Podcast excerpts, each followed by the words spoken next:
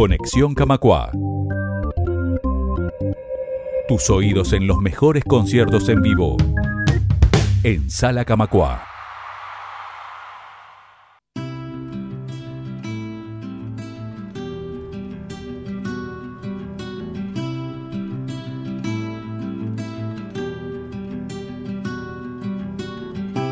Me quedé mirando las líneas de tu mano.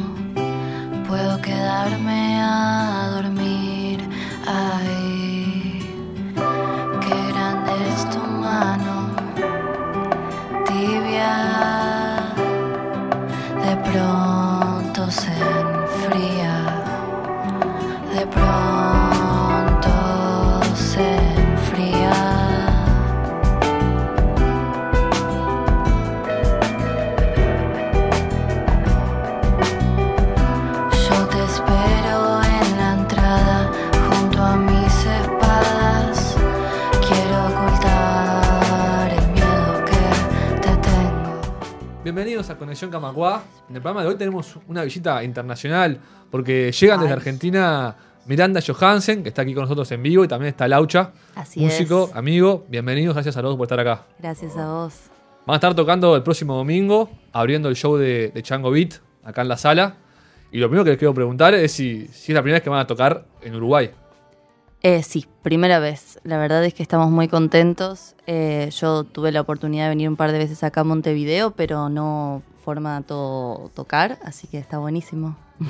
Vos, Miranda, tenés 21 años, 22, 22. cumplí Bien. en julio. ¿Y cuándo te, te largaste con este proyecto personal?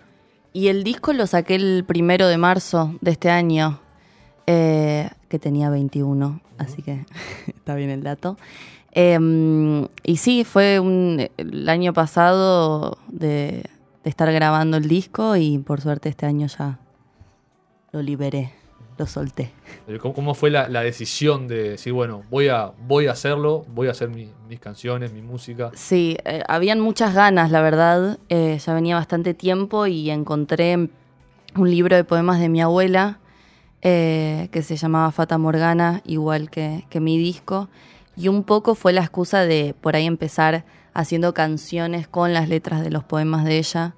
Y después fue como el impulso a mandarme a encontrarme con escritos míos más viejos o escribir cosas nuevas. Y nada, fui a Laucha, que es él. Em, con eso y él me produjo el disco y así fue como sucediendo todo.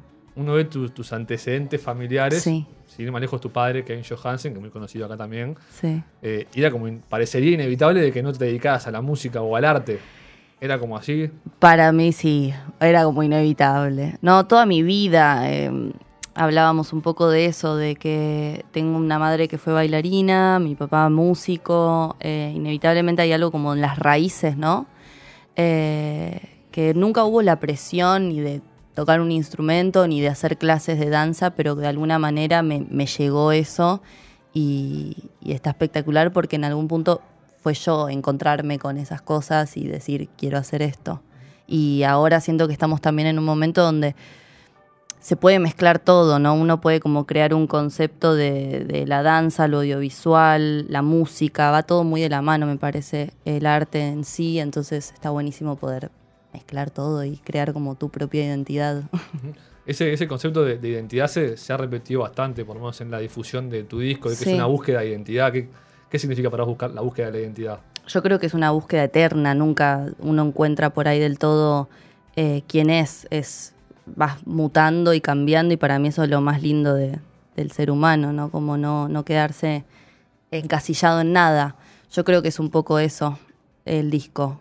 Tal vez el año que viene, en cinco años, digo como, ¿y qué es este disco? Pero creo que es parte de, no sé. Y cuando te preguntan, así un desconocido o alguien, Sí. ¿y vos qué, qué música haces? ¿O qué música cantás? Me cuesta un montón. Intento de no responder. Pero no, intento de no responder porque no termino de entender tampoco eso que te digo, como una búsqueda de, de- de entender qué soy y para dónde voy. Eh, tuve que poner varias veces, ¿no? ¿Qué género es el disco? Yo un poco digo, es alternativo con algo de pop, si se quiere, pero también muy cancionero, no sé. todavía no, no descifro. ¿A qué edad empezaste a cantar? Y es muy chiquita, muy chiquita. Empecé clases de canto bastante grande, tenía 17 creo cuando empecé canto, pero canté toda mi vida.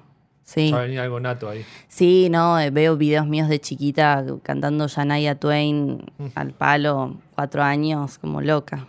¿Y cosas parecidas a la música de tu viejo? ¿Te parece que hay en, en tu disco? Sí, creo que inevitablemente. Igual, sí, sí, obviamente creo que hay, hay un, un legado, pero. Pero al mismo tiempo mi viejo hace algo también como súper amplio, entonces por ahí hay temas que sí me siento y otros que nada que ver. Y él Eh, tampoco tiene un género muy claro. determinado. ¿Y este domingo con, con quién vas a, vas a tocar? Con Laucha, Mano a mano. mano a mano, Bien. formatos súper acústicos. Él, él toca la, la guitarra.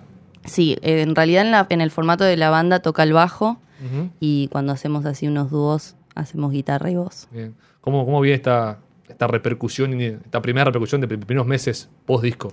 Estoy muy contenta, la verdad. Eh, para mí fue un relogro hacer un disco, también ahora en la era del todo ya, viste, de, de los temas del single y esas cosas.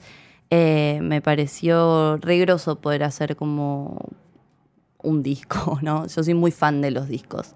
Y, y también rebanco que, que se saquen temas así eh, solos, pero tenía ganas de crear como, como un, un todo, un conceptito con esto. Decías que era la, la primera vez que venías a tocar en Uruguay. Sí. ¿Qué podés aventurar o qué sabés del público montevideano?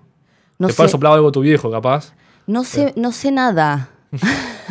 no sé nada porque he, he venido con, con mi papá que tocó en. ¿Cómo se llamaba lo que dije que tocó? ¿En dónde? En el En Solís. el Teatro Solís. Hermoso.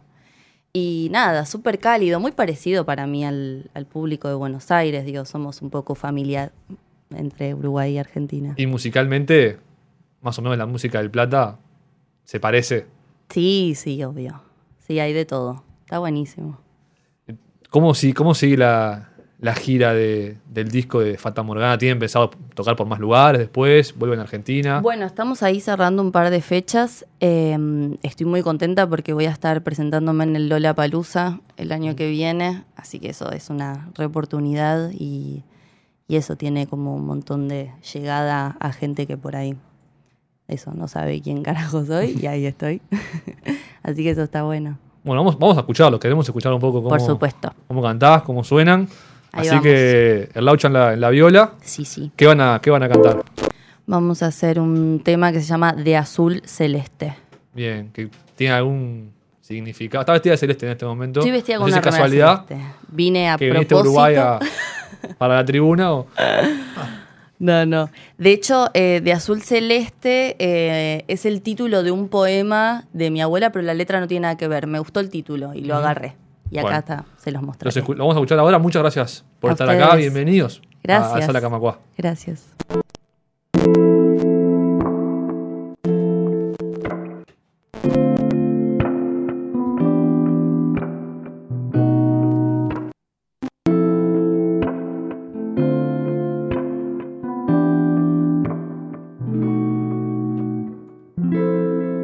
Se escucha un ruido después del silencio.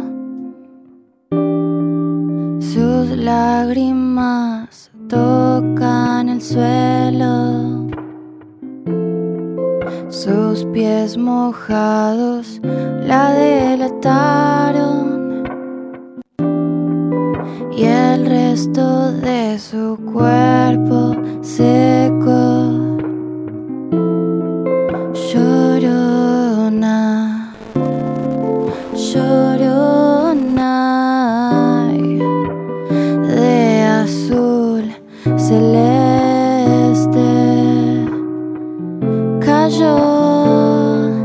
Y no tuvo miedo.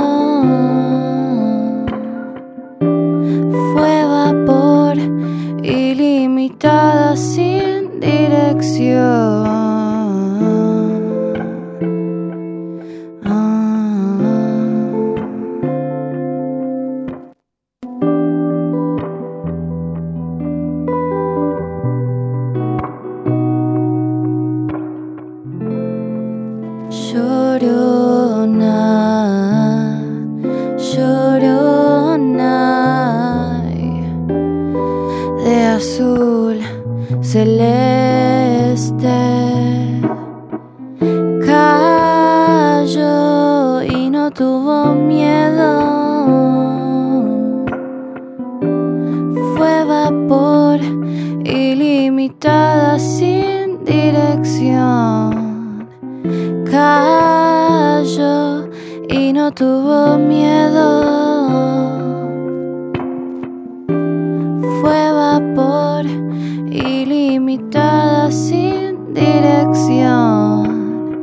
Se escucha un ruido después del silencio. Sus lágrimas tocan el suelo, sus pies mojados la delataron. Y el resto de su cuerpo se escucha un ruido después del silencio. Sus lágrimas tocan el suelo, sus pies mojados la delataron y el resto de su cuerpo sick of